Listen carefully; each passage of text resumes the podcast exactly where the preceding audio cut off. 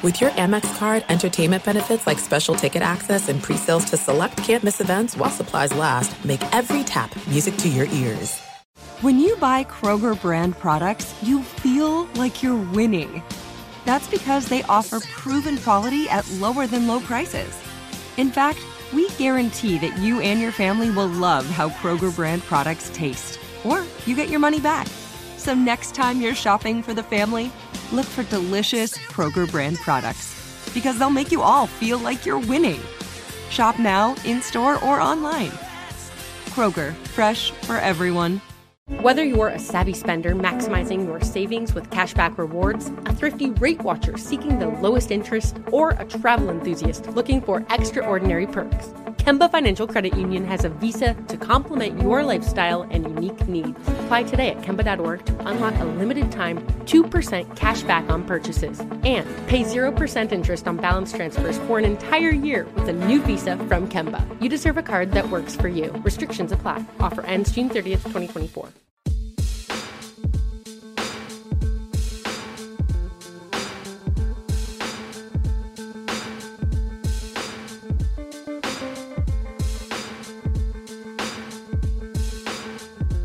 Welcome to the Chase Down podcast presented by Blue Wire. I'm your host, Justin Rowan. Carter Rodriguez has the night off. Uh, so today I have my boss. I'm going to have to be on my best behavior because Chris Manning from Fear the Sword is in the house. Chris, how's it going, buddy?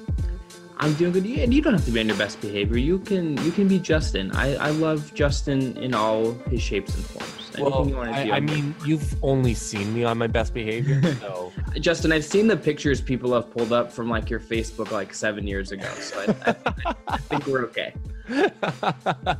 yeah, the, the, there uh, there were some rough patches there. The uh, the ten year challenge. I'm not much better looking, but I've I've been less embarrassing, and I think that's that's the important thing there. Yeah, I I think that's fair. Speaking of less embarrassing, not a bad performance against the Boston Celtics for the Cavs' uh, young players. Uh, overall, still a 22 point loss, even though the Celtics didn't have Al Horford or Kyrie Irving.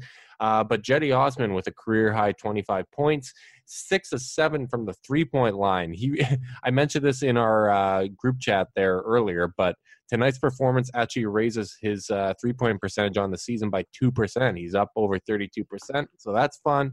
Uh, Ante Zizic with 19 points, eight rebounds. Collin Sexton with 16 points, uh, which uh, I mean, 16.3 assists, not too bad, especially when you consider he he did get uh, guarded by Marcus Smart a, a, considerable amount tonight, and he still just doesn't get any calls at the rim.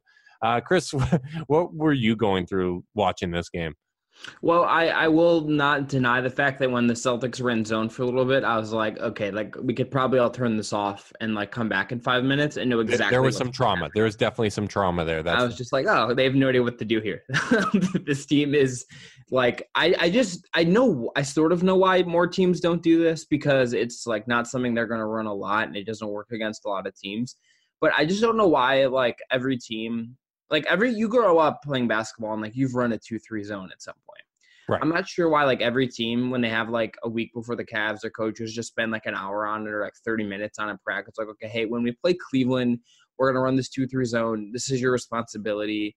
Um, we're only running for a couple minutes, but it's like literally they don't know what to do against it, and you're not gonna have to move that much because like Collin Sexton's gonna dribble or Alec Burks is gonna dribble ten times. Like I just don't know why every team doesn't do that. The Cavs right. offense is like anemic when that happens. Um, Plus, yeah, you just have to run it for five minutes, and then from that point on, you can essentially nurse whatever lead you built up in that time, and that should be enough to kind of clinch the game for you yeah like that's really all you need to do um and like that it's i just don't know why more teams just don't do it like I, it's it's not like it's hard to beat the Cavs anyway you know I, I think that might be part of it teams don't want to abandon what they uh, traditionally do yeah. because it's not like you need this one kind of tactic to to get by them but um as i mentioned we, we know that the Cavs aren't good overall as a unit um we're probably I don't know. Things are going to get a little bit interesting because we got about two weeks before the trade deadline. This will be posting on Thursday.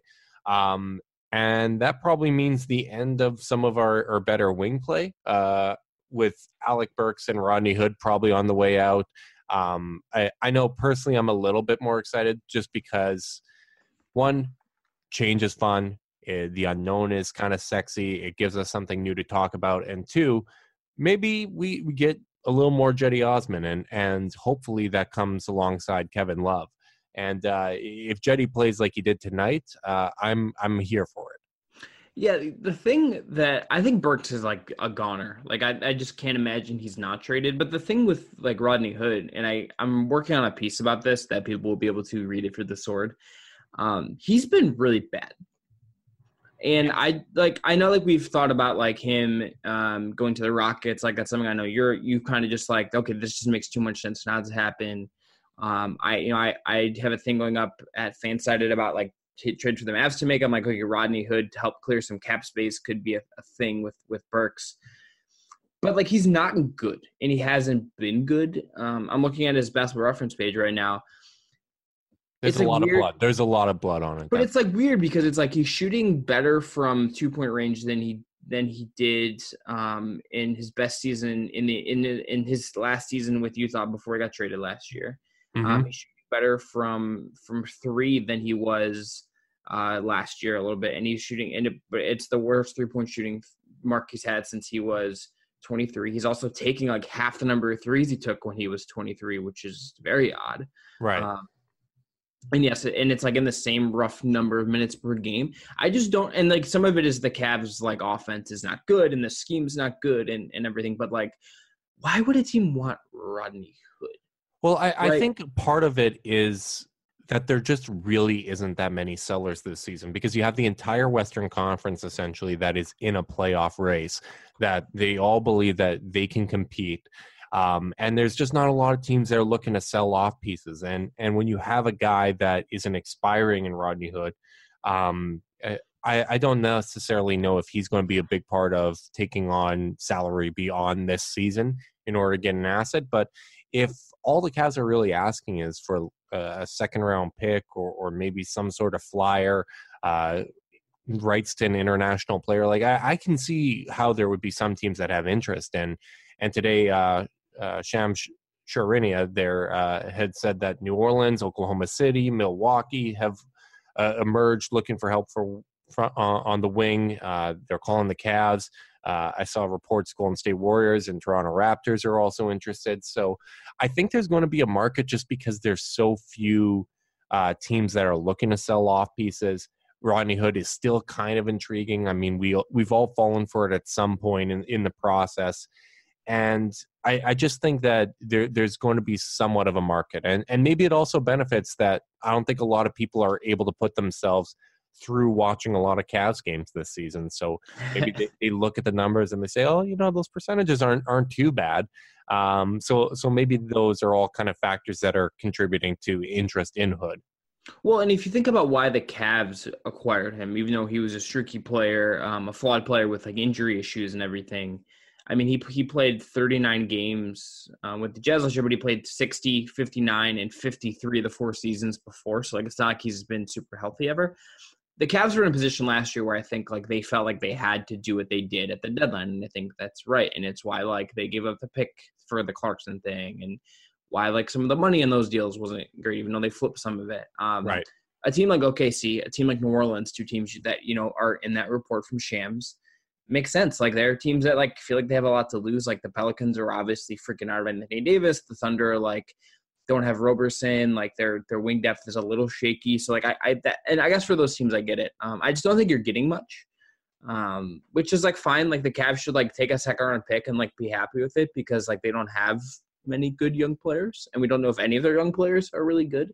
Um, but like, yeah, I mean, I I too am in for change. I, I I'll ask you this though: when you look at the roster, does the fact that it's like very top heavy in terms of size, and it's going to be like a lot of two big lineups with weird wing play, like it's not going to be fun. But like, do you fear that it could be a little bit worse than what we're looking at now? Because I I wonder if like Kevin Love gets hurt again, if it's just all like okay there there's the important qualifier because I, I think it all hinges on kevin love because I, I think kevin love being there is going to make things make a whole lot more sense it's not going to make them that good and and again the lottery odds are put in place now so that you don't have to worry about oh the, this win we couldn't afford to get this win here because uh, the the odds are essentially flattened. So um, I, I, think Kevin Love being there allows you to run kind of dribble handoffs. You, you're able to work off of him as kind of that high usage guy.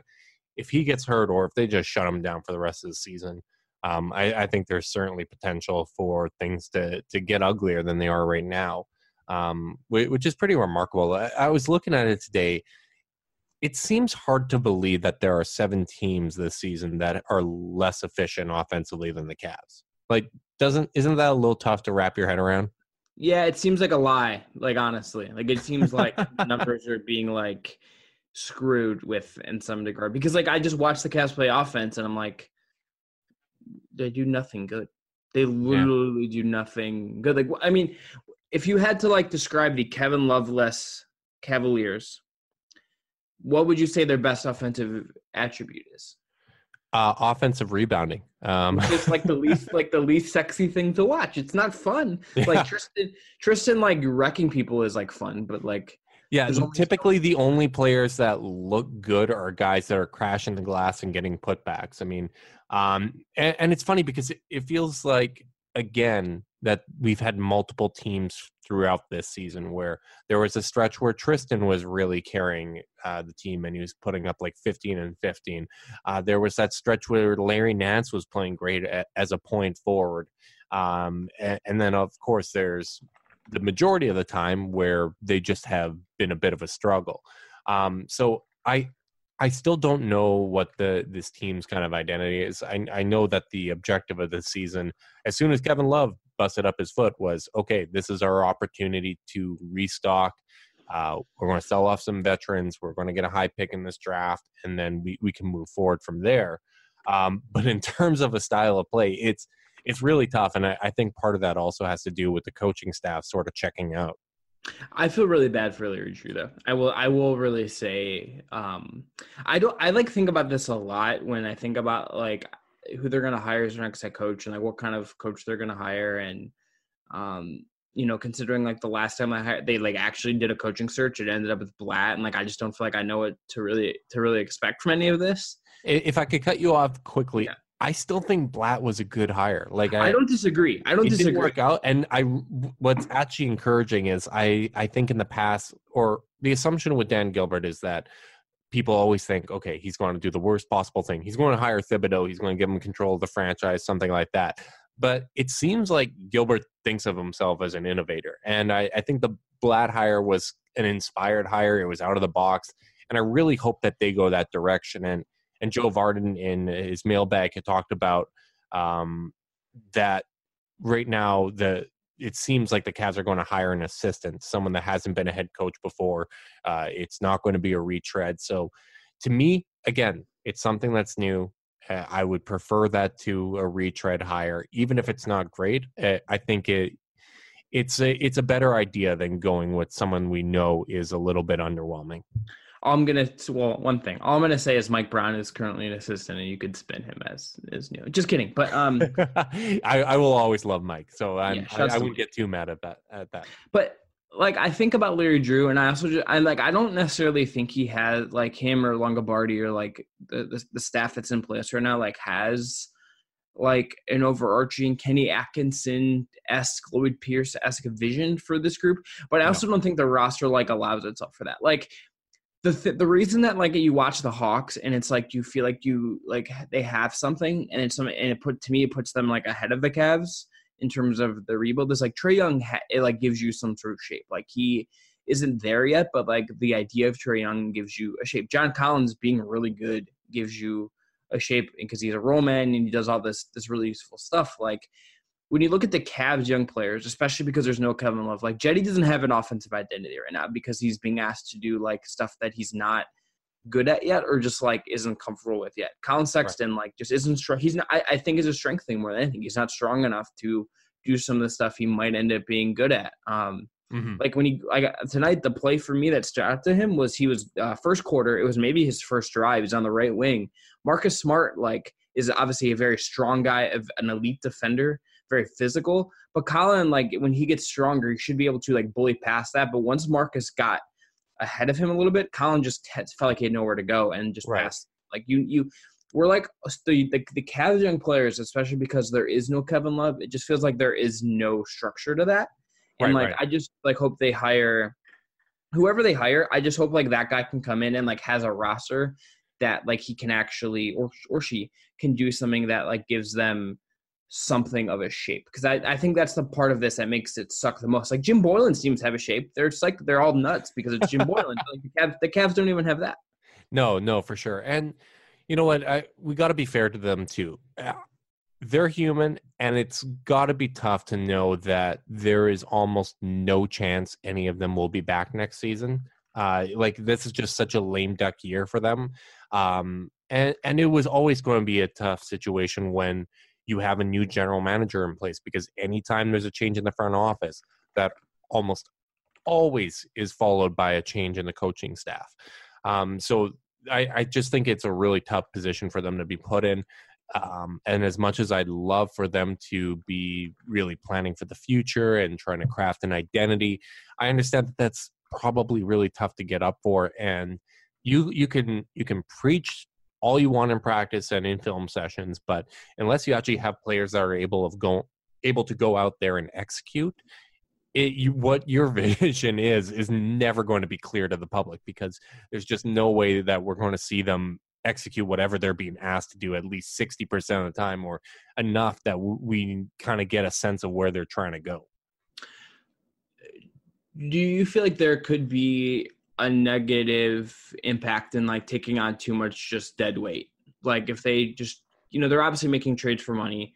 Like i look at john henson i'm just like i have no idea what you're supposed to do with john henson on this on this roster. Like obviously you want to flip him again but like i just like if you, you can't like what what's the it's weird having him there. Yeah do you feel like there's a point where like you could just like not have you could have like too much dead weight that you're like acquiring assets and getting on guys but but you just have a bunch of junk that doesn't support them i think like that to me concerns me a little bit um i don't It- really it does- know it does. It does concern me, but here's the thing. I don't think the type of dead weight that you're referring to that'll really kind of weigh you down to some extent. Jim, I don't think you I don't think you take on that salary unless it comes with kind of an equal value in assets. And I just don't think that there's enough teams that are both in possession of that dead weight and with the assets to make that trade worthwhile for the Cavs in order for them to pull off multiple moves like that at the deadline. Like I, I think we're going to see a lot of guys get moved, but it's not going to be for as much salary coming back to the Cavs as we are anticipating, and it's not going to be for as much many assets as we're anticipating. Um, if in fact you are anticipating that, so I think uh, I think that it, it, it's not going to be too big of a concern. John Henson's interesting to me because theoretically that that's a player that I'd really like to have on this team, but do you have four centers that you're now invested in? Like, is Ante Zizic worth investing in for you? It's it, it gets tricky in a hurry. let's talk about ante um i've been really impressed by him the last week like very smooth is finishing against like he had this really nice finish in the first quarter against Aron Baynes had a like a sweeping finish. Um I I think that I like I think him doing that kind of stuff is just like interesting enough to me where I just want to see him play. And I just feel like you have like I can't I will like think it'll be very weird if like let's say in 3 weeks it's after the All-Star it's after the All-Star break and Larry Drew like has everyone back, including Nwaba, Love, Tristan Nance, etc. I think it'd be really weird if like you don't play Ante at this point, and I think it'd be like almost a disservice to not play him because like you don't have to decide on his future this summer because you have all this really cheap team control on him. So like you just have him around, but I'd rather start knowing if he's worth anything, and he's done enough the last couple weeks now that he's healthy, um, where I I think it would be really interesting. I think I think that's an optimistic viewpoint. Um, he has been better. I will give you that. Um, but I mean, even tonight, you look at it: 19 points, nine of 17 shooting. He really does have stone hands. Like once he gets the ball, he's at, he's got nice finishing touch, but he doesn't really have a sense of how to gather the ball. He he's a little bit clumsy there. I don't think he's somebody that that's ever going to be able to defend at a meaningful enough level to be a real rotation player. Um, I, I mean, he. It's nice to see him put up these type of offensive performances, but I, I think ultimately his most valuable asset to the Cavs is going to be as a cheap throw in when they're looking to move somebody uh, a bigger contract. Like if they end up finding somehow a trade for Jordan Clarkson, I, I could see Ante being kind of a throw in there, uh, or in the J.R. Smith deal, or or some other trade. I I can see that being his destiny with this team rather than somebody that uh, you want to find out what they have in. Is he the is he the player like by a wide is it but for you by a wide margin the young player you're least interested in like is it for you like a yeah. big gap between yeah. sexton and him yeah. Um yeah and i mean i yeah it's a massive gap obviously between sexton and him because i mean sexton as much as i've been discouraged by him at times there's also very encouraging things. Like i think this strength point is really real and we had talked about on the last podcast that all of a sudden, if he gets a little bit stronger and he's able to pull up off the dribble or or finish through guys, that changes everything because he does have a lot of other skills that that are encouraging. I think that's kind of the one real missing piece, and then from there, you can start getting into conversations on how much responsibility can you give him running a team and, and other team building conversations. But um, Ante, I just don't see the path to him being a player that matters in, in a rotation if you want to be a good team. I, I just honestly don't.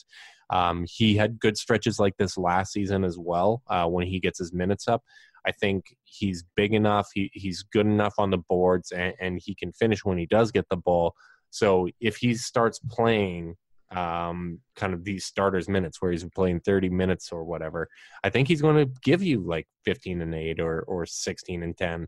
Um, I just don't think that any of those stats really matter.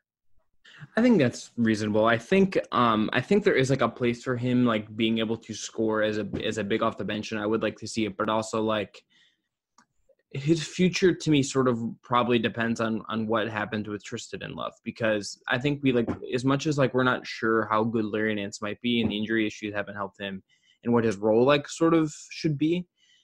Like he's on a contract where like he's going to be around and he's just like someone that I think they feel like they it helps to have the son of one of the best Cavs ever like on the team if he also For happens sure. to be Yeah. worth it.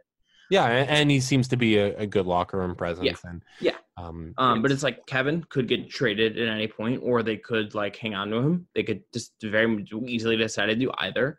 And with Tristan, like he's a free agent then next year, and there's already like the idea that like okay, next year he will be a trade asset. Um, well, a contender that wants an expiring contract and a guy that could maybe help you off the bench for 15, 20 minutes out in the playoffs, like that could be a value. Or he becomes a franchise lifer and he signs like another four year deal. And if you know you go into let next season with like let's say it's Zion Williamson and Nance and Thompson and Love, which is already maybe crowded. Like there's no room for Ante. Or if you take like uh, RJ Barrett, who I know, I know you'd be very happy about, and you keep Mhm. Nwaba and you have Cedi maybe puts on some size and you sign you know somebody else, like you're already going to be crowded because you want to play a little smaller. So I think he could be like someone you just. I agree, like tack him on an end of a deal, um, and then he becomes just like a luxury somewhere because like eh, but if it's like five years ago he might be looked at differently but it's just like the league where i could see him easily getting squeezed out because he is the least modern of the guys they have like even though larry nance is not proven to be like a reliable shooter or Right. anything like Yeah. he like could do Their it Like, most Ante- modern center is probably John Henson. which is like tough look tough look for Koby Altman's roster building um right. I, I, yeah, it, it's also basically year one of him actually getting into it. So I, I I'm going to start looking at Koby Altman's roster building next season. Like this is just such a lost year. Island of misfits to- misfit toys. Asset accumulation. It, it's uh, man, I can't talk today. Um, it it's funny because even you mentioning David Nwaba, like it is such a bummer to me, and it it feels like such a ripoff that we got like four games of Kevin Love. We barely have seen Nwaba, uh, two players that I really enjoy watching play. Like Nwaba was, he had an impact when he, when he was in games this season. Uh, so like that's really really disappointing to me. Um, it's and as I've mentioned before, the Cavs are bad. They'd be bad under any circumstance. But the fact that they're missing six, seven rotation players, there's not a lot of teams that can survive that. Um, so I, I think that's a big part of why things look so ugly here. I agree, and I, I, I, I love David Nwaba. Um, I, I like know why teams haven't signed him because his like shot is like a real not good thing. Like it's really bad. But like imagine if you just like have him on like a team that's good and he's just like rotating around and like defending multiple positions. Like I feel like he could help the Cavs the last couple years. Like that's just like Oh, the, the sure. offense is like I think, but like just imagine like if he's defending somebody in a playoff series against like instead of like Jeff Green. And I mm-hmm. love Jeff Green, but like that's just the that's just I don't know. I feel like he's really useful, and I I sneakily think this is like way down the line, but I feel like his restricted free agency is just like one of the really they will have leverage to like sign him to like a reasonable contract if they Mhm. decide they want to go that route. And if I were Koby Altman, I'd be like, you want like a three year deal? We'll pay you like I don't know the right number, but like a like enough to stick around for three years and kind of see what works. And I, I yeah, think a- that's a team friendly contract. I, I Yeah. definitely think so. And and this year probably actually helped that in, in terms of him not really playing a whole lot. But and it's it's funny because it hasn't. It's not like they've reported a really serious injury, but when you look at it, he's just been out for so long with the, these nagging issues. Um, uh, Now he's the one guy when I've been in games, I've like seen Nance like walking around, like he looks better. I have not like seen Nwaba in a while. Like before games, like I'm in the t- like downstairs, like I haven't seen him enough to like sort of see if he's walking okay.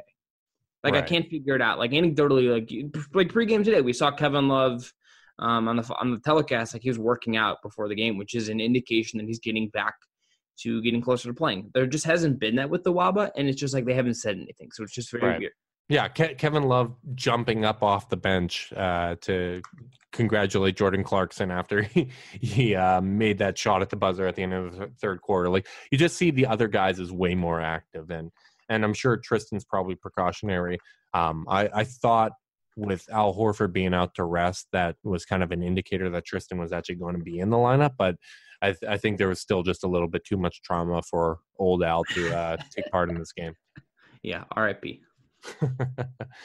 yeah, it's uh it's going to be really interesting to see what happens. I mean, the the trade deadline is probably the second most important day for the Cavs the this season. I mean, uh we're we're getting really really damn close to it and and uh it, it's basically all I, I can think about right now because I, I just am so curious to see exactly what Koby Altman is able to pull off because even though the deals did not work out in hindsight, I don't think the Cavs any anybody covering the Cavs, any Cavs fans, I don't think anybody thought that we really had the bullets in the chamber to pull off substantial changes to the roster. And most of those changes didn't work out by playoffs. Larry Nance Jr. pulled hamstring. Jordan Clarkson had a breakdown. I don't know. George Hill's shoulder issues. Rodney Hood, whatever the hell happened to him. But uh, like they had an impact. Like they had a positive impact when they first came over. And I'm really curious to see what Altman does as one of the only sellers at the deadline. Like if he can pull off uh, similar moves to what he's done even this season, because I, I didn't expect the returns that we got for George Hill or Kyle Korver. Um, I, I think those have been valuable moves that they pulled off that are going to help out the long term. I think Alec Burks can really help a team and is going to be an attractive commodity at the deadline. So I, I'm really, really curious to see where what direction this goes. This is something I don't know the answer to, and I just like can't figure it out. Um, what happens if J.R. Smith isn't dealt?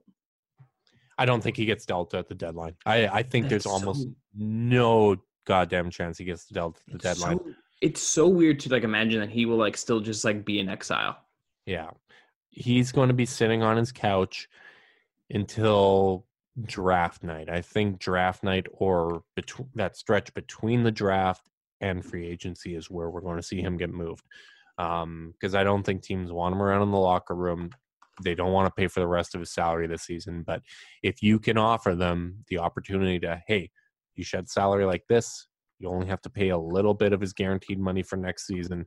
You're not paying any of his contract for this year. You don't have to deal with him in your locker room. I think that's where he has value right now, and and it's sad because that's a guy that was a huge part of the championship, uh, fan favorite in Cleveland. Uh, he he brought life to the city, and it sucks that uh, it had to go down this way. But I mean, it, he was thrown into the trade as a uh, poison pill when when the Cavs first got him. Uh, David Griffin didn't want him. Uh, the Knicks sure as hell didn't want him, and the fact that we got good years out of him, I, I think is uh, is definitely a win in retrospect. Can't believe like Iman Shumpert like is like playing like better, except when he's like I can't say it. Um, that's, no, that's, no, you, you you can say his his decisions on court are a lot better than off the court right now. Yeah, my guy, what's going on there, Shump? Um, like just bad shooter, always a bad shooter. Um, she, like I just can't believe that like that's how that worked out, and it's like I couldn't wouldn't have predicted the, that fact, but um, it's like just very it's just like that whole trade and like the fallout of like that roster and like where everyone has ended up is just like so weird to me. And like i just like what is J- i just wonder what jr is like doing every day. You know like we saw like Melo when he ended up in purgatory like he went to the gym he put on a hoodie he played like some pickup. It's just like jr just like tweets every once in a while yeah, yeah, and Melo had that giant fish he caught. I, I yeah, Melo went fishing. Did JR get an invite to fishing? Like, um, it's funny because the two guys I was most nervous about were the two clutch guys, Tristan Thompson and J.R. Smith, and for various reasons. For Tristan, I was concerned because that's a hustle guy. He's been ha- he's had all these deep playoff runs and stuff like that. Is he going to be able to still get up? And he stepped up in a major way. J.R. Smith said he was going to step up as a leader. He was excited about this opportunity, and that lasted uh, not not too long. Uh, that that turned around pretty damn quick and got to the point where the Cavs had to banish him from the team. Uh, that's not really a huge surprise to me. He hasn't been great in situations where there is instability, and um, this season in particular, I mean, I think he caused a lot of the instability because as bad as the Cavs have been, they aren't the the sideshow that they were early in the season or at, at some of their lowest points in, in, franchise history. They this is just a bad team, and that's it. It's the bottom line. It's not kind of a historic fuck up of a situation. What's going on, guys? We're going to get back to the podcast with Chris Manning in just a second. Uh, but you guys already know that the best way to support us is by subscribing and leaving a review. But another great way to support the podcast is to support the people that support us. So I'm going to give a shout out to our sponsors here. The first of which is My Pillow. Uh, you know, guys, like the rest of us, you probably made a couple New Year's resolutions. If you're planning on eating better, exercising more, being more patient, kinder, or whatever it is, it all starts with a good night's rest. Go to mypillow.com and click on the four pack special and enter our promo code COZY. And you'll get two premium My Pillows and two Go Anywhere pillows. It's amazing what a difference a great pillow makes. If you go to mypillow.com right now and click on their four pack, shipping is absolutely free. That's right, no shipping cost. Zippo, zilch, nada. And don't forget about their 60 day money back guarantee. There's nothing better than the gift of restorative sleep. Go to mypillow.com, click on the four pack special, and use my code COZY to get two premium pillows and two Go Anywhere pillows. MyPillow.com or call 1 800 966 1472. Remember, my promo code can be used for any offer on MyPillow.com. Again, that's promo code COZY. All right, guys. Um, you might be listening to the podcast right after watching the debut of this show. Um, and that is, of course, Pure on WGN America. You've heard plenty of stories about drug cartels, they're all over the news, but the crime ring you probably never heard of is one of the most dangerous in the world. They are the Mennonite mob. You heard right? Mennonites. 99% of them are kind, God fearing people, but there's one group that has smuggled millions of dollars of narcotics from Mexico up to Canada and they haven't even shared with me. Wednesday, starting at January 23rd at 10 9 Central, WGN America presents the new TV series Pure, based on the true events of the Mennonite mob. The show is about Noah Funk, the newly elected, newly elected Mennonite pastor who is determined to rid his community of the drug cartel, but he finds himself in way over his head, and the good pastor, along with his wife, will do some very bad things, all in the name of protecting their family. Think of Pure as Breaking Bad meets Witness meets Narcos.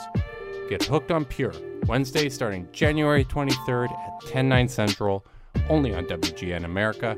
WGN America is available on DirecTV channel 307, Dish channel 239, or check your local cable listings for the channel in your area. And now, back to the podcast.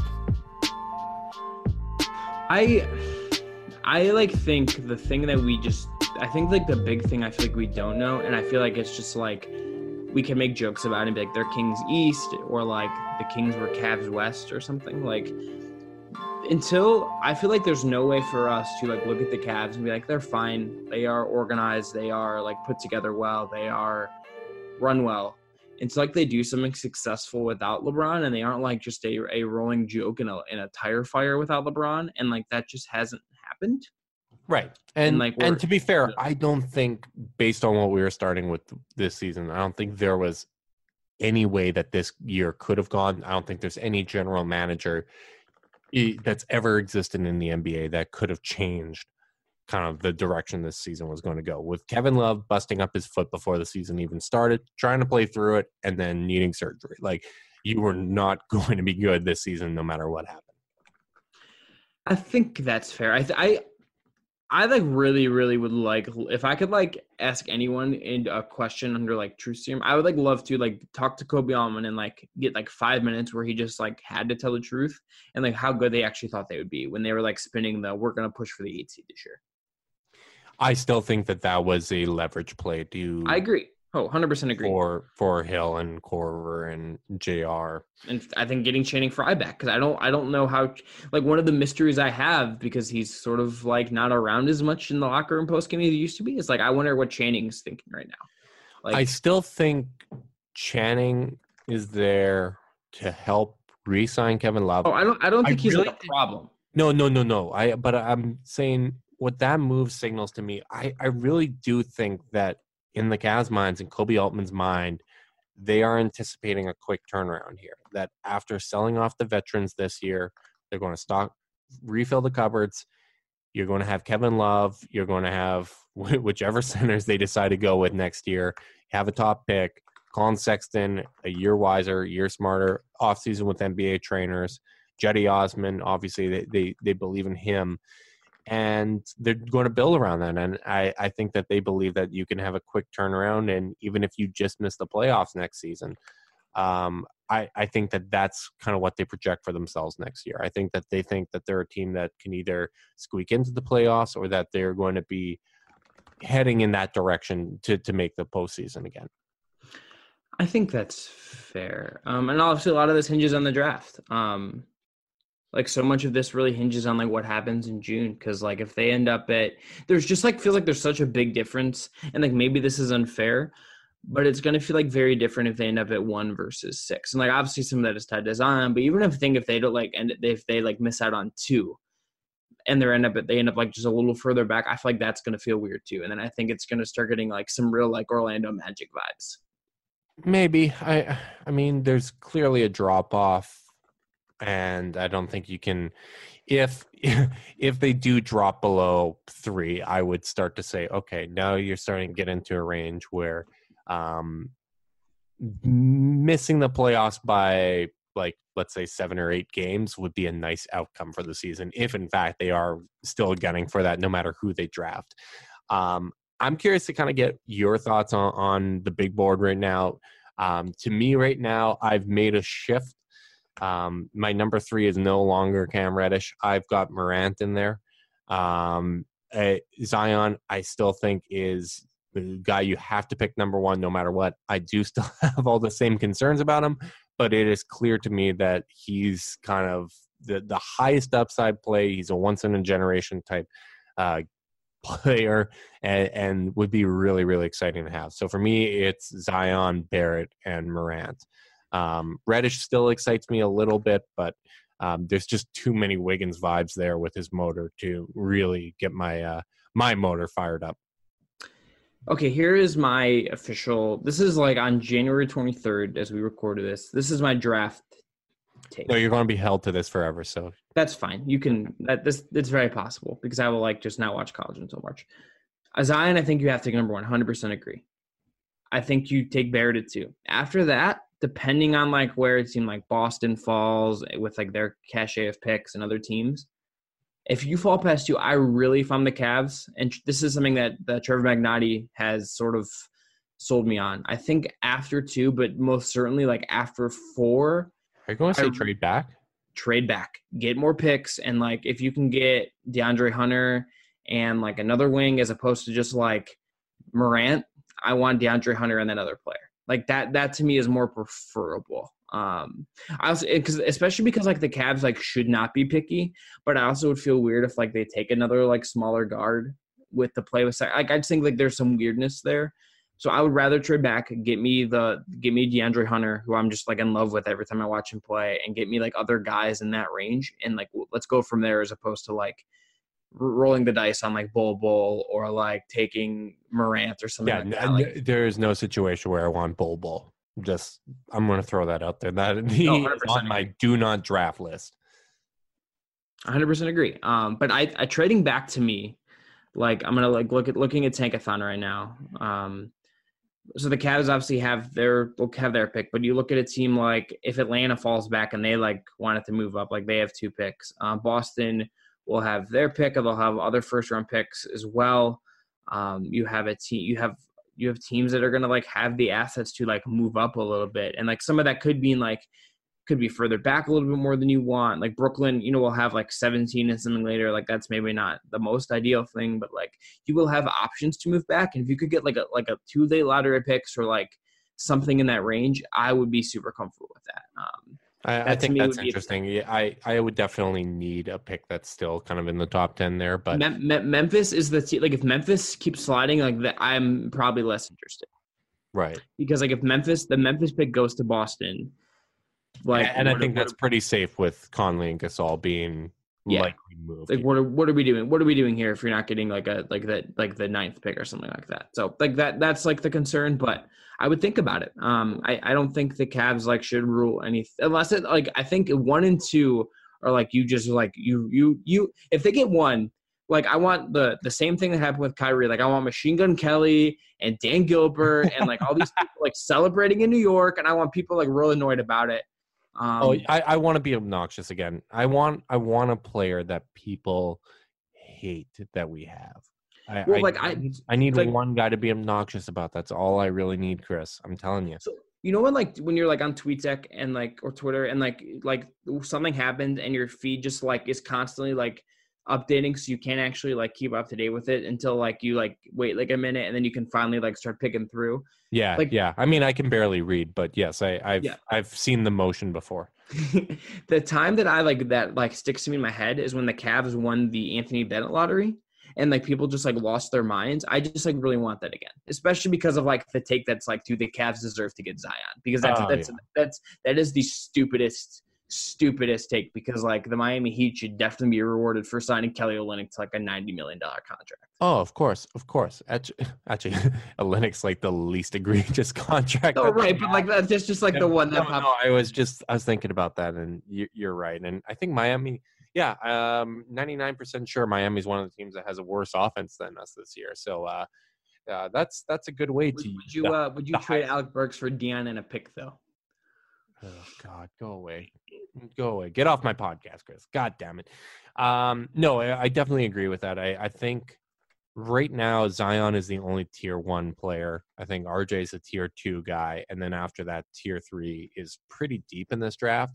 Um, but you're just talking about guys that aren't necessarily franchise changers. I mean, I still think that there are guys that are able to leap up. Like if Morant ends up becoming an all star, that may, that would not surprise me at all. Like I think that he's incredibly dynamic. Um, he's able to get shots for himself and others.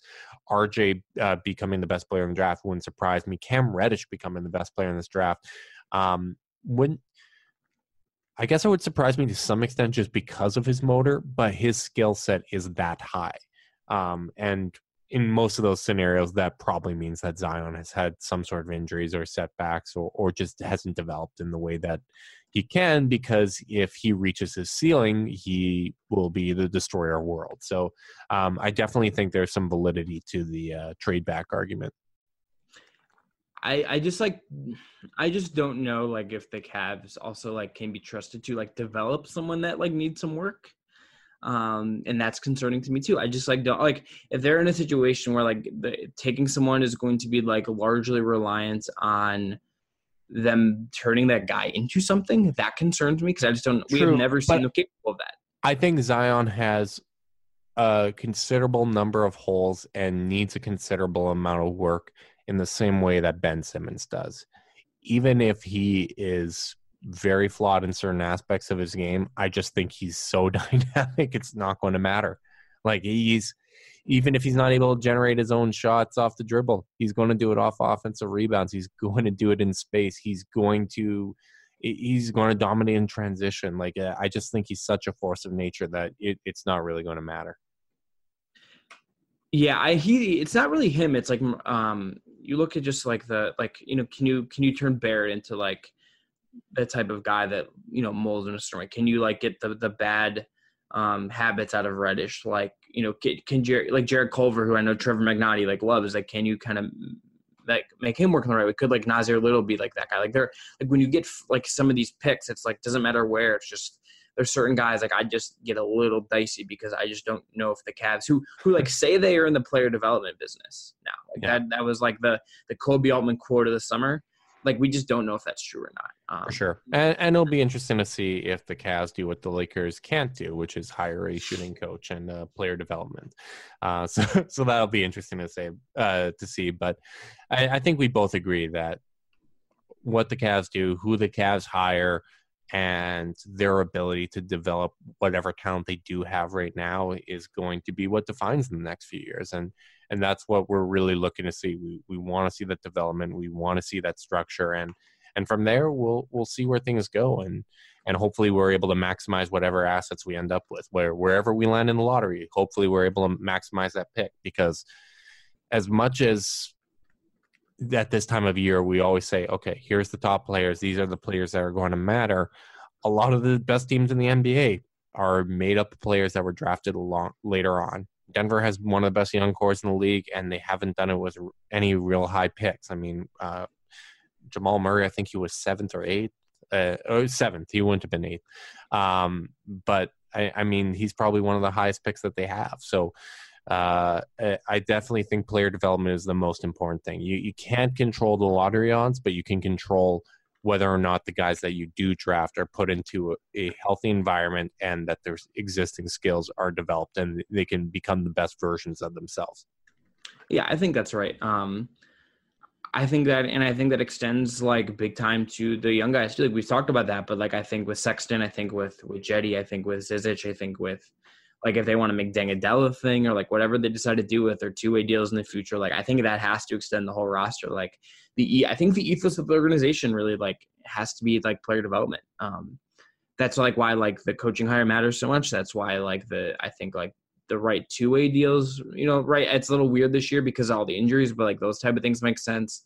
Like a son like Nwaba makes sense because like that guy has some upside you can mine. So yeah, I agree. I think player development has to be the thing. Um, and if they if they like go a different direction than that as as like a as a in the coaching hire, that that to me will like shoot off some red flags. I think because we're gonna know that before we know anything else. That's like the part about this that is like if you're invested in this emotionally, that should drive your anxiety more than anything. Is that like that is to happen and like what they do with the coach is to i think tell you like signal more than anything um, what their goal are, is for next year and what how like they're to pursue it. And if it's like, okay, we hired um, Frank Vogel, like that's red flags for me.